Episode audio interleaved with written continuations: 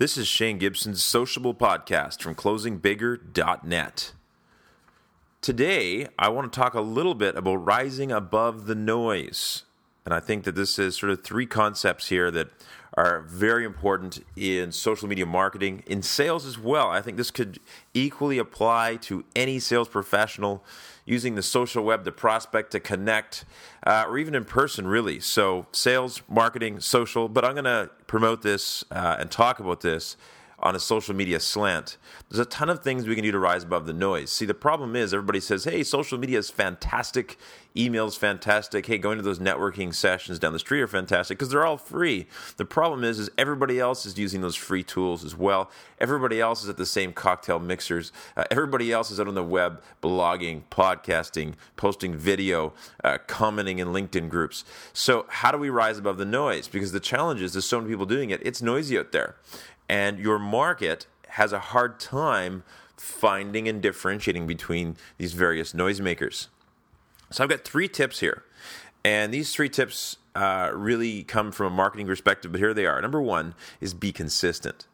So I know we hear this all the time, but consistency is key. Number one, being consistent. So for instance, it's great if you're a fantastic blogger, but if you write one good blog post every three weeks, there's a good chance your audience has gone somewhere else. So you can create a need, you can create a thirst, you can create an appetite for the type of content you create, and then you leave a vacuum in your marketplace because you're not supplying it on a regular basis. So being consistent means picking a reasonable frequency of blog posts being on Twitter and doing more than t- one tweet a day, uh, and really also having a consistent tone and having some consistent themes that are connected.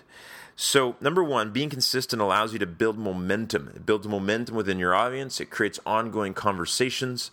Uh, if you do a great blog post and you've got four or five comments from various individuals that day, and you wait another three or four weeks to do another post, there's a good chance those people won't be coming back to make comments. You won't build that momentum or build on that community uh, really connection. Uh, you're going to have to start over again. So, momentum is built by consistency. Trust is also built by consistency. If I am continually creating good content and having good dialogue, over time, that genuine assistance builds a relationship. And lastly, of course, is pace. It builds a pace, it builds an expectation, it builds a habit. People begin to check in. I found something interesting, and this goes back when I first started uh, on Twitter. One of the things I did is, and I don't do it anymore because there's a lot of people doing it now. That's the other thing, too, is you may have to change what you're being consistent with if your entire market starts to emulate it. But originally, what I would start doing is posting a tip, uh, a couple tips every morning, but also a couple motivational quotes, leadership quotes. I did this for a consistent period of time. Found a lot of people sharing it, uh, giving me feedback, and it was fantastic. And then I went away for a few days, and I just didn't post my my updates. And when I came back to my Twitter account after a few days away, I had people saying, "Hey, here, where's my tips? where's my quotes? you know, is Shane okay? Where's he at?" And it was really interesting is that you actually create an expectation. People log on in the morning to see what you're up to, to check out your blog post, to check out your YouTube feed, to check out your Twitter feed, wherever you're being consistent. So it creates an expectancy and a pace with your audience. So think consistency to be noticed and to get above the crowd because one of the things you'll find there's a lot of brilliant people out there on the social web, but very few are consistent. Number two, make sure you're niche casting, or even better, or niche casting, depending on what part of the world you're in. Uh, niche casting or niche casting, and and or nano casting. So in our book, Guerrilla Social Media Marketing, Jay Conrad Levinson and I talk about the fact that you know a niche cast is okay. Uh, for instance, to if you're if you've got a particular company that markets to parents and you are now targeting um, moms on the internet between the ages of 35 and 45, great. That, that's a niche. But a nanocast is then segmenting those groups further and creating really relevant content and conversations. So, those moms that are involved in health and fitness, uh, some that are involved in community events, some that already have small children, and some that have adult children. If you begin to aggregate and really niche nanocast those specific groups with specific content and reaching out and having specific conversations with those groups, you will deepen the relationships with them and further increase your relevancy of that audience, thus getting noticed and above the noise. And the third thing we can do, the third thing we can do, and this really connects back to what we t- just talked about about deepening relationships, is I said this in my last podcast, or not the last one, but the one I did a couple days ago, was that content's not king or queen. Content is not king. Connection is king. There's all kinds of content out there. Uh, there's tons of people talking, making noise. There's we're there's too much content. But what is what really makes content work is connection with your audience. And that is key, is understanding where they're coming from, communicating in a language specifically that they can relate to, digging into topics specific to them from a nanocasting perspective, but also taking the time to deepen connections. That when's the last time you took the top people that you were connected with on Twitter or Facebook and reached out, those that are contributed to your content, having great dialogue, and pulling them offline for a coffee uh, or a Skype conversation or asking them to be a guest blogger on your site, uh, or promoting some of their content to establish deeper relationships. Let them know it's not just about me marketing. Find ways to deepen connections. Then those connections will be very focused on the content you create, and in most cases will also help share it and help your content grow legs and travel to places that you don't even have reach to.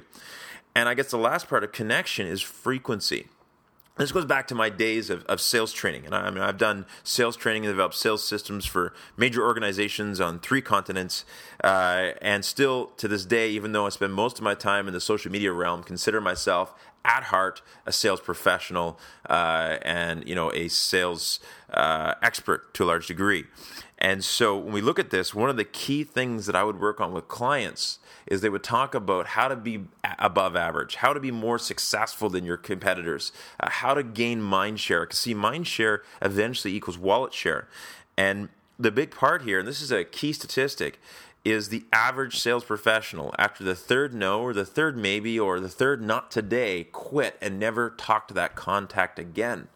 But what we know is that 81% of all conversion business happens on the fifth contact and onward, the fifth value added contact, not the fifth harassing phone call, an annoying tweet, but the fifth value added contact and onward is where 81% of all conversion business happens. And that conversion, that conversion is absolutely vital.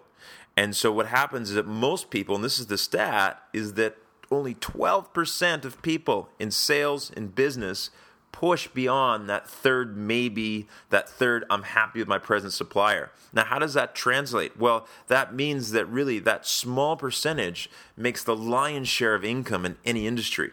So let's convert this stat uh, or this concept uh, over to the social web. Is that this is why connection and consistent, relevant personal dialogue with people is so powerful.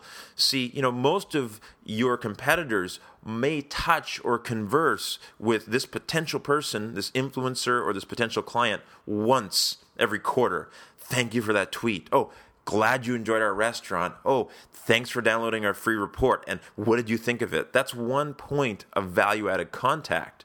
But to move beyond that and on a focused level have a very specific nano market of people that you interact with on an ongoing basis on the web. So you have 5 8 10 12 value added contacts, conversations, engagement points with them in the same period of time, you're going to find that you're going to get the lion's share of that conversion business.